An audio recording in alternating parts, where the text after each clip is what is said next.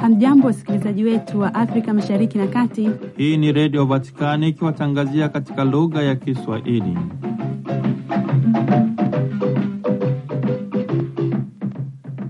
Ni kwa mara nyingine tena, ndugu msikilizaji wetu wa redio Vatikani, ninaukaribisha kusikiliza yanayojiri ndani ya viunga hivi. Kwanza ni muhtasari wake. Papa Francisco akikutana na waseminari mjini Vatikani pamoja na wanajumuiya wengine wa seminari ya askofu mkuu wa Napoli, katikati ya hotuba aliyowakabidhi amesisitizia juu ya mafunzo ya kipadre ambayo lazima yajumuishe ukuaji wa kibinadamu na kihisia. Bila hiyo huwezi kwenda popote.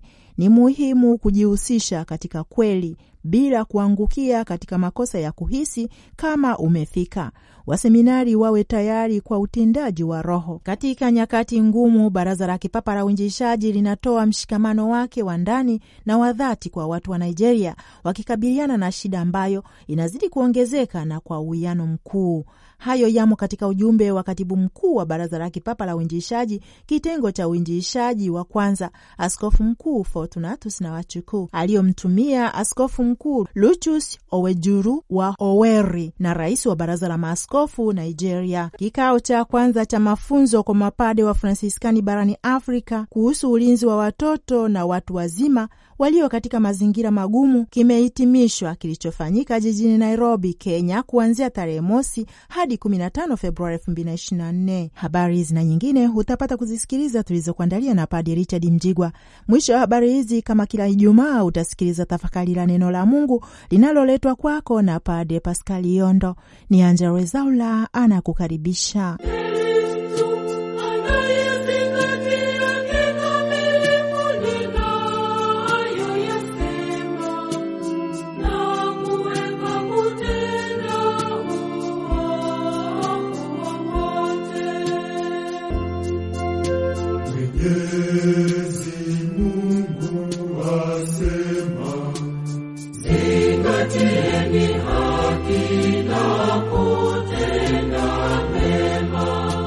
Baba Mtakatifu Francisco amekutana mjini Vatikani na jumuiya ya seminari ya kiaskofu ya Napoli, Italia, na wanajumuiya wengine tarehe 16 Februari 2024. Katika hotuba yake aliyowakabidhi wajisomee, Papa anaanza kuwashukuru kufika kwao asubuhi hiyo kukutana naye katika fursa ya kuadhimisha miaka tisini tangu kuanzishwa kwa seminari yao ya Alessio Ascales na amemshukuru askofu mkuu Domenico Batalia wa jimbo kuu katoliki la Napoli, ndugu maaskofu, mkuu wa shule, waelimishaji wote na mababa wa kiroho, na kuwashukuru kila mtu kwa huduma yao ya thamani.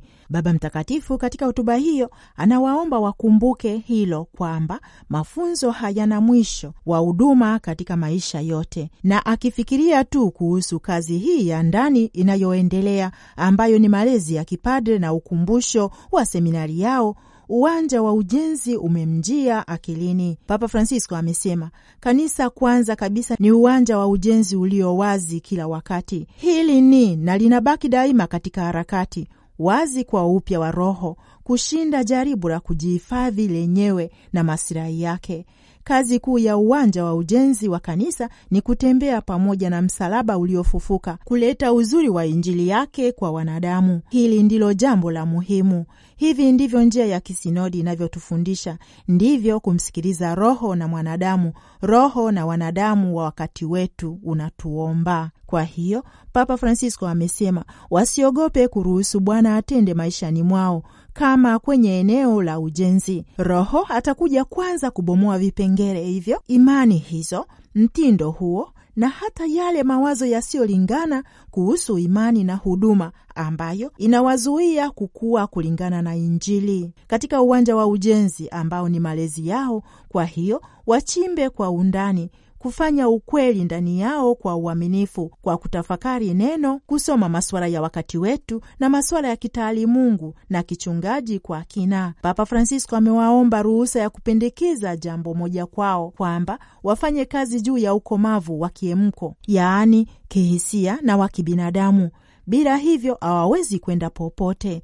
Hatimaye muundo wa seminari yenyewe ni kama uwanja mkubwa wa ujenzi, na ni wazi kwamba hazungumzii sekta ya ujenzi, bali kuhusu mafunzo ya ukuani, mchakato unaoendelea unaojumuisha masuala mapya, hasa ya ratiba ya mafunzo yanayopitia mabadiliko mengi, kusikiliza changamoto zinazongoja huduma ya ukuhani na zinahitajika kujitolea, shauku na ubunifu mzuri kutoka kwa kila mtu. Uzoefu mpya wa kichungaji ni wa kimisionari unaojaribiwa kwa lengo la kuhimiza kuingizwa utaratibu katika maisha ya kihuduma ya siku zijazo. Nyakati za kukatizwa katika mchakato zinakisiwa ili kuhimiza ukomavu wa mtu binafsi. Ni jambo zuri kukaribisha na kuthamini maendeleo haya mapya, wakiyapitia kama fursa za neema na huduma, na wakitambua uwepo wa Mungu ndani yake. Papa Francisco amekazia kusema, tumeanza muda mfupi wa safari ya Kwaresima ambayo kama alivyosema ni wakati wa maamuzi ya mambo madogo na makubwa dhidi ya kwenda kinyume, na ambamo ni kwa kutafakari upya mitindo ya maisha. Kwa njia hiyo, Papa Francisco ameomba kwamba jumuiya yao pia inaweza kufuata njia hii ya uongofu na kujipyaisha. Je, kwa namna gani? Kwa kuruhusu kuvutiwa na mshangao mpya wa upendo wa Mungu, msingi wa wito unaokaribishwa na kugunduliwa tena, hasa katika kuabudu na kuwasiliana na Neno, kwa furaha ya kugundua tena ladha ya kiasi na kuepuka upotevu, kujifunza mtindo wa maisha ambao utawasaidia kuwa makuani wenye uwezo wa kujitoa kwa wengine na kuwa makini kwa maskini zaidi. Wasijiruhusu kudanganywa na ibada za sura na kuonekana, lakini kutunza maisha yao ya ndani, kutunza haki na kazi ya uumbaji. Baba Mtakatifu Francisco amepokea barua na hati za uwakilishi kutoka kwa balozi wa Peru kuwakilisha nchi yake. Bwana ruis Joan Chil alizaliwa tarehe kumi Novemba 1953 na ameoa na watoto wanne. Mafunzo yake ya fasihi vilevile na sheria katika taasisi ya kipapa, shahada ya uhusiano wa kimataifa katika taasisi ya kidiplomasia ya Peru, diploma ya mafunzo ya kisiasa katika taasisi ya mafunzo ya kisiasa huko Paris nchini Ufaransa, shahada ya uzamili katika usimamizi wa umma katika taasisi ya kimataifa ya utawala wa umma Paris, Ufaransa. Vilevile aliwahi kuwa katibu mkuu wa urais wa jamhuri ya Peru na mkuu wa baraza la mawaziri la baraza la urais wa mahakama na ushauri wa kisiasa wa waziri wa mambo ya nchi za nje wa jamhuri ya Peru. Hadi uteuzi huo alikuwa balozi na mwakilishi wa kudumu katika Umoja wa Mataifa na mashirika ya kimataifa yenye makao yake makuu Geneva, shirikisho la Uswisi. Vilevile Anabitat yenye makao yake makuu Nairobi, Kenya, 2021 2024. Katibu mkuu wa Baraza la Kipapa la Uinjilishaji, kitengo cha uinjilishaji wa kwanza, Askofu Mkuu Fortunatus Nawachukwu mwenye asili ya Nigeria alionyesha mshikamano wake wa kibinafsi na kanisa na wakazi wa Nigeria katika kujifunza kwa masikitiko kutoka vyanzo mbalimbali vya habari kuhusu mara kwa mara utekaji nyara nchini Nigeria, hali ambayo imekuwa mbaya zaidi katika siku za hivi karibuni. Askofu mkuu alisema, katika nyakati hizi ngumu, Baraza la Kipapa la uinjishaji linatoa mshikamano wake wa ndani na wa dhati kwa watu wote wa Nigeria wakikabiliana na shida ambayo inazidi kuongezeka kwa kiwango kikuu. Miongoni mwa wale ambao wanajikuta katikati ya mzozo wa vitendo hivi ni mapadre, watawa na waamini walei, alisisitiza askofu mkuu na wachukuu katika ujumbe huo alioutuma kwa askofu mkuu Lucius Owejuru wa Howeri na rais wa baraza la maaskofu Nigeria. Hakuna kinachoweza kuhalalisha uhalifu wa utekaji nyara, alisema askofu mkuu, kwa sababu unyanyasaji wa kimwili na mateso ya kiakili yanayoambatana na utekaji nyara hudhoofisha nguzo za maelewano ya kiraia na kijamii, kwani yanatia kiwewe watu wanaohusika, familia zao na jamii kwa ujumla. Mawazo na sala zetu zinaelekezwa kwa maaskofu, mapade na watawa, waseminari, washiriki waaminifu wa kanisa lote, Wakristo wote na watu wenye mapenzi mema katika taifa zima, na kwamba hisia ya kina ya huruma kwa waanga wasio na hatia wa utekaji nyara huu na familia zao. Sawa na hiyo wanatoa wito kwa serikali ya Nigeria kuchukua hatua haraka kushughulikia tishio hili na kukomesha mzozo unaoendelea. Askofu Nawachukwu wanatumaini kwamba pamoja na kuchukua hatua za kulinda maisha na mali, serikali kwa kuungwa mkono na kanisa litafute njia ya kuliweka upya taifa katika njia ya ukuaji wa uchumi, utulivu wa kisiasa na mafungamano mengine ya madhehebu ya kidini. Ni kwa mara ya kwanza kwa Wafransiskani barani Afrika kukutana kuanzia tarehe mosi hadi 15 Februari 2024 kwa viongozi 55 wa shirika la ndugu wadogo wa Fransiskani kutoka bara la Afrika ambao walikusanyika jijini Nairobi nchini Kenya katika kikao cha mafunzo ya uhamasishaji juu ya ulinzi wa watoto na watu wazima katika mazingira magumu. Mnamo mwaka elfu mbili na ishirini na moja shirika la ndugu wadogo wa Fransiskani liliamua kuunda ndani yake ofisi ya ulinzi wa watoto na watu wazima waathirika, wakati wa hitimisho la mkutano mkuu wa shirika hilo uliohimiza ndugu wadogo wote wa Fransiskani kushughulikia suala hilo. Kwa njia hiyo, shughuli hii ilileta pamoja watawa hao kutoka majimbo yote ya Wafransiskani na ofisi za ulinzi wa masuala hayo kutoka barani Afrika. Katika kikao hicho wataalamu kutoka duniani kote walizungumza ili kujadili mambo mengi ya mapambano dhidi ya unyanyasaji, kuanzia na kuwasikiliza waathiriwa, mafunzo, athari za unyanyasaji kwa wapendwa na waathirika, na zaidi ya yote kufikiria juu ya zana za kujikita nazo ili kukabiliana vema na janga hilo baya. Miongoni mwao alikuwepo mkuu wa tume ya kipapa ya ulinzi wa watoto barani Afrika.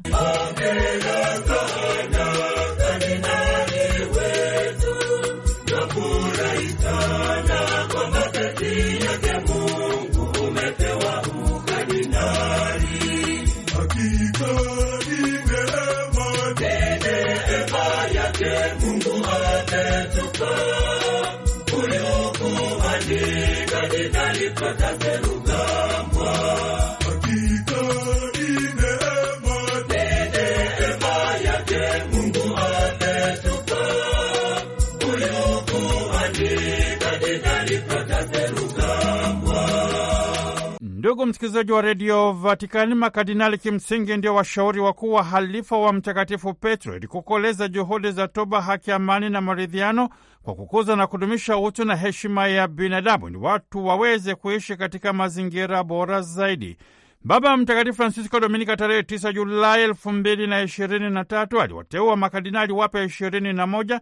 Kati yao makardinali watatu ni wale ambao wamejipambanua katika huduma kwa kanisa na watu wa Mungu katika ujumla wao.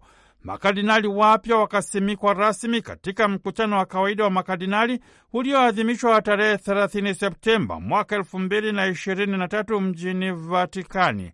Hawa ni makardinali wanaoonyesha ukatoliki wa kanisa, wanaotumwa kutangaza na kushuhudia upendo wa huruma ya Mungu kwa watu wote wa mataifa.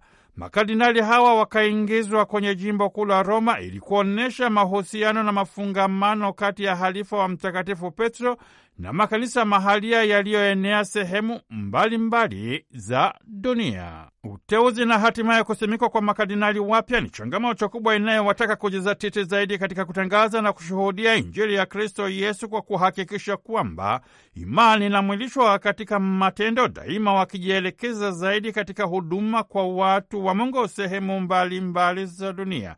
Makardinali wanaojitambulisha kwa mavazi mekundu wanaitwa kusadaka maisha yao kwa ajili ya Kristo Yesu na kanisa lake, tayari kuwashirikisha watu wa mataifa ili furaha ya Injili.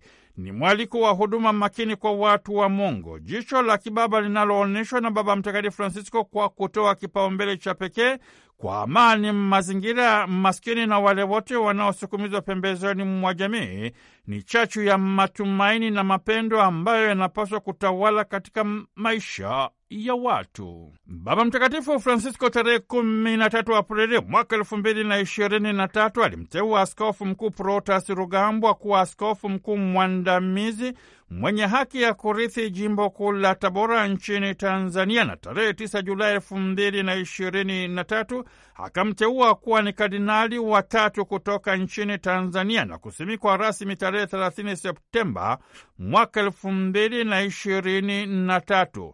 Kardinali Protas Rugambwa, askofu mkuu wa jimbo kuu la Tabora, akasimikwa rasmi tarehe kumi Novemba elfu mbili na na tatu na hivyo kuchukua nafasi ya askofu mkuu mstaafu Paulo Ruzoka wa jimbo kuu la Tabora. Ni katika muktadha huu Kardinali Protas Rugambwa, Kardinali Padre Dominika, tarehe 18 Februari mwaka elfu mbili na ishirini na nne anakabidhiwa kanisa la Santa Maria in Monte Santo lililoko kwenye barabara ya Babuino namba 198 Roma, kuashiria kwamba Kardinali Rugambwa sasa ni sehemu ya wakileli wa Roma wanaounda baraza la makardinali lenye jukumu la kumsaidia halifa wa Mtakatifu Petro katika shughuli zake za kichungaji kama askofu mkuu wa jimbo kuu la Roma.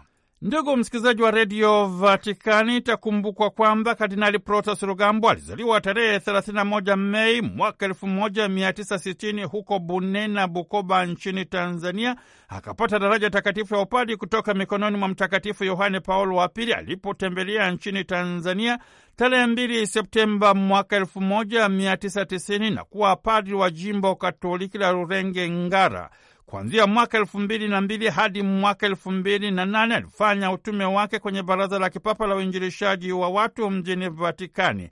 Baba Mtakatifu Benedikto wa kumi na sita tarehe kumi na nane Januari mwaka elfu mbili na nane akamteua kuwa askofu wa jimbo Katoliki la Kigoma, na tarehe ishirini na sita Juni mwaka elfu mbili na kumi na mbili akateuliwa kuwa katibu mwambata wa Baraza la Kipapa la Uinjilishaji wa Watu na rais wa mashirika ya kipapa ya kimisionari, na wakati huo huo kumpandisha hadhi na kuwa ni askofu mkuu. Tarehe 9 Novemba mwaka elfu mbili na kumi na saba Baba Mtakatifu Francisco akamteua kuwa katibu mkuu wa Baraza la Kipapa la Uinjilishaji wa Watu baada ya kulitumikia baraza kwa vipindi viwili na muda wake ulipogota ukomo, kadiri ya katiba mpya ya kitume inayojulikana kama Predicate Evangelium, yaani hubirini Injili, juu ya sekretarieti kuu na huduma yake kwa kanisa na kwa ulimwengu.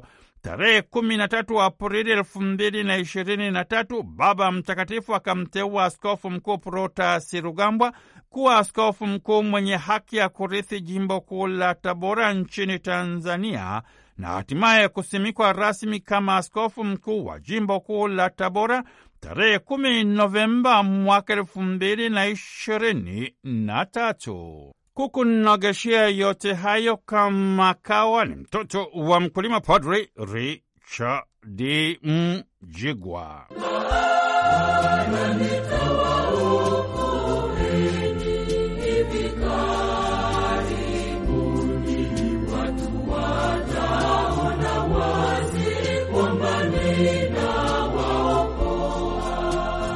Karibu ndugu msikilizaji wa Radio Vatikani katika tafakari ya liturujia neno la Mungu, dominika ya kwanza ya Kwaresima mwaka B wa Kanisa. Ni siku ya tano tangu tuanze kipindi hiki cha siku arobaini za majiundo ya kiroho kwa kufunga, kusali, kulisoma, kulitafakari na kuliishi neno la Mungu kwa kutenda matendo ya huruma, ili kujenga muunganiko na Mungu wetu mtakatifu kwa kumwilisha ndani mwetu amri kuu ya mapendo. Msitizo mkuu wa kipindi hiki ni kujikubali kuwa sisi ni jumuiya ya wakosaji tunaohitaji kufanya toba na kutakaswa kwa huruma na upendo wa Mungu. Naye Mungu anatuahidi katika wimbo wa mwanzo akisema, ataniita nami nitamwitikia, nitamwokoa na kumtukuza, kwa siku nyingi nitamshibisha. Zaburi ya 91 aya 15 hadi ya 16. Huu ndio upendo na huruma ya Mungu inayojidhihirisha kwetu kwa njia ya Yesu Kristo. Ni katika tumaini hili Mama Kanisa katika sala ya mwanzo anatuombea akisema: E Mungu Mwenyezi, utujalie tuzidi kuifahamu siri ya Kristo na kupata manufaa yake katika mwenendo wetu mwema kwa mfungo wa Kwaresima wa kila mwaka. Kiini cha ujumbe wa masomo ya Dominika hii umejikita katika dhana ya agano jipya na la milele alilofanya Mungu na wanadamu kwa njia ya Bwana wetu Yesu Kristo. Agano hili jipya ni utimilifu wa ahadi ya Mungu kwa jamii ya wanadamu ya tangu agano la kale. Somo la kwanza ni la kitabu cha Mwanzo sura ya 9 aya 8 hadi ya 15, nalo linatueleza jinsi Mungu alivyofanya agano na Nuhu pamoja na wanawe baada ya gharika kuu. Itakumbukwa kuwa gharika kuu ilikuwa adhabu ya haki kwa watu kwa dhambi zao Mungu akijua udhaifu wa wanadamu na kwa huruma yake kuu na upendo wake, baada ya gharika, anaweka agano la kuto kuangamiza viumbe alivyoviumba yeye kwa njia ya gharika. Ishara ya agano hili ni upinde wa mvua. Mzaburi alipotafakari upendo huu na huruma ya Mungu, aliimba zaburi ambayo ni wimbo wa katikati unaosema, njia zote za Bwana ni fadhili na kweli, kwao walishikao agano lake na shuhuda zake. E Bwana, unijulishe njia zako, unifundishe mapito yako, uniongoze katika kweli yako na kunifundisha, maana wewe ndiwe Mungu wa wokovu wangu. E Bwana, kumbuka rehema zako na fadhili zako, maana zimekuwako tokea zamani. Unikumbuke kwa kadiri ya fadhili zako, e Bwana, kwa ajili ya wema wako.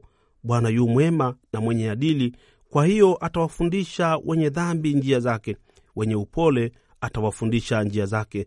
Zaburi ya 25 aya 4 hadi ya 10. Kazi kwetu ni kusikiliza mafundisho ya Mungu na kuyaishi kwa ajili ya wokovu wetu. Somo la pili ni la waraka wa kwanza Mtume Petro kwa watu wote, sura ya tatu ya 18 hadi 22. Katika somo hili Mtume Petro anawafariji na kuwatuliza, akiwatia moyo na kuwapa matumaini waamini wa Kristo waliokuwa wakidhulumiwa na kuteswa kwa ajili ya imani yao kwa Kristo. Mtume Petro anawaasa wavumilie mateso wakifuata mfano wa Kristo alivyovumilia hata akafa msalabani kwa ajili ya wokovu wao. Nasi tunakumbushwa kuwa tunafaidi matunda ya agano hili jipya na la milele kwa njia ya sakramenti ya ubatizo. Maji ya ubatizo ni kinyume na maji ya wakati wa gharika ambayo yaliangamiza uhai. Maji haya yanakuwa chanzo cha uhai kwetu na uthibitisho wa agano na ahadi ambayo Mungu alimwahidia Nuhu kuwa hata mdhuru tena mwanadamu na viumbe vingine kwa maji. Kama vile maji ya gharika yalivyoangamiza wadhambi, ndivyo maji ya ubatizo yanavyomwangamiza shetani na mitego yake na kutufanya sisi washindi dhidi ya dhambi na mauti. Ndiyo maana kwa ubatizo Mungu alipendezwa nasi, kwa sababu tulikiri kumkataa shetani na fahari zake zote. Tukiwa na imani hiyo, tuna uhakika wa wokovu wetu ndani ya Kristo. Hivyo hatupasa kuvumilia taabu, mahangaiko na mateso yanayotokana na kuishuhudia imani yetu kwa ajili ya wokovu wetu wenyewe. Injili ni kama ilivyoandikwa na Marko sura ya kwanza aya 12 hadi ya 15. Sehemu hii ya Injili inatueleza jinsi Yesu baada ya ubatizo wake alivyoongozwa na Roho Mtakatifu mpaka jangwani, na huku alipambana na mwovu Shetani na kuvishinda vishawishi vyake. Baada ya hapo, Yohane Mbatizaji alipotiwa gerezani, Yesu akaanza kutangaza habari njema ya wokovu. Ujumbe wake mahususi ni huu: wakati umetimia na ufalme wa Mungu umekaribia, tubuni na kuiamini Injili. Kumbe ushindi wa Yesu dhidi ya Shetani ni kuhusimika ufalme wa Mungu. Sisi tunakuwa wana wa ufalme huu na kujazwa Roho Mtakatifu kwa sakramenti ya ubatizo ili kupambana na Shetani. Ndiyo maana Mtume Paulo anatuambia tulipobatizwa tuliungana na kifo cha Kristo, tukazikwa pamoja naye, ili kama vile Kristu alivyofufuliwa kutoka wafu, sisi pia tuweze kuishi maisha mapya. Warumi sura ya sita aya nne. Kumbe tunaona kuwa agano la Mungu na mwanadamu katika agano la kale, utimilifu wake ni katika agano jipya na la milele kwa njia ya mwanaye wa pekee Bwana wetu Yesu Kristu, Nasi tunashirikishwa matunda ya agano hili kwa njia ya ubatizo. Kwa ubatizo sisi tumekuwa wadau wa agano hili jipya, kwani tumeshiriki katika kile kiapo cha kushiriki mateso, kifo na ufuko wa Bwana wetu Yesu Kristo. Agano hili jipya na la milele siyo agano kati ya Mungu na mtu binafsi au na kundi moja la watu, bali ni agano kati ya Mungu na jamii yote ya wanadamu. Agano hili linathibitishwa kwa njia ya ubatizo, nalo limeidhinishwa mioyoni mwetu kwa njia ya Roho Mtakatifu. Agano hili linaratibishwa na Yesu Kristo, mwana wa Mungu, kwa damu yake na siyo damu ya wanyama kama katika agano la kale. Agano hili jipya linatufanya kuwa wana wa Mungu na warithi wa uzima wa milele pamoja na Kristo. Agano hili lilitangazwa na manabii, likaratibishwa na kuadhimishwa na Kristo jioni kabla ya kifo chake katika karamu ya mwisho alipochukua mkate na kugeuza kuwa mwili wake na divai kuwa damu yake iliyomwagika kwa ajili ya wengi kwa maondoleo ya dhambi na uokovu wa wote watakaompokea na kumwamini. Na kila inapoadhimishwa sadaka ya misa takatifu, nasi kupokea Ekaristi takatifu, agano hili jipya na la milele linahuishwa, kwani Ekaristi takatifu ni ukumbusho wa agano hili jipya. Katika kipindi hiki cha Kwaresima, Mama Kanisa anatukumbusha tena na tena kuzihuisha na kuziishi ahadi tulizoweka katika agano hili kwa njia ya ubatizo, kwa kufunga, kusali, kutafakari neno la Mungu na kutenda matendo ya huruma kwa upendo. Tunaalikwa kuzishika na kuziishi amri za Mungu ili kujenga mahusiano mema na Mungu na jirani zetu. Utimilifu wa amri hizi ni upendo kwa Mungu na jirani, maana maandiko matakatifu yanatuambia msiwiwe na deni lingine isipokuwa deni la kupendana. Kule kusema usizini, usiibe, usiue, usitamani mwanamke au mume asiye wako, usiseme uongo, haya yote hupata utimilifu wake katika amri ya mapendo, kwani pendo halimfanyii jirani neno baya. Basi kila mmoja na aishi vyema ahadi za ubatizo katika wito aliyouchagua. Wanandoa, tunzeni maagano ya ndoa yenu, mdumishe maisha ya familia, kanisa la nyumbani, shule ya sala na maadili mema. Watawa na mapadi, tutunze maagano ya miito yetu mitakatifu, tuishi kadiri ya miito yetu, tukimfuata Kristu aliye njia, ukweli na uzima. Na wengine ambao bado hamjachagua aina ya maisha, ishini kiaminifu, mkitafakari vizuri, ili mfanye maamuzi yaliyo mema. Tukifanya hivyo, tutajiandaa vyema kuvishinda vishawishi vya yule mwovu Shetani na kusherekea kwa furaha na amani fumbo la ukombozi wetu, yaani Pasaka, kama utangulizi wa Dominika hii unavyosema: yeye Kristo Bwana wetu alifunga chakula siku arobaini, akaonyesha ubora wa namna hiyo ya kufanya kitubio. Amewaepusha watu wote na hila za nyoka wa kale na kutufundisha kuishinda chachu ya uovu. Nasi tunapoadhimisha fumbo la Pasaka kwa mioyo safi, utujalie hatimaye tuifikie Pasaka ya milele na hili ndilo tumaini letu. Ndiyo maana Mama Kanisa anapohitimisha adhimisho la sadaka ya misa takatifu katika dominika hii anatuombea akisema: E Bwana, sisi tumekula mkate wa mbinguni unaolisha imani, unaotuletea tumaini na kuzidisha mapendo. Tunakuomba utuwezeshe kumtamani yeye aliye mkate hai wa kweli, tuweze kuishi kwa kila neno litokalo katika kinywa chake. Tumsifu Yesu Kristo. Kutoka studio za Radio Vatikani ni mimi Padri Paskali Irondo.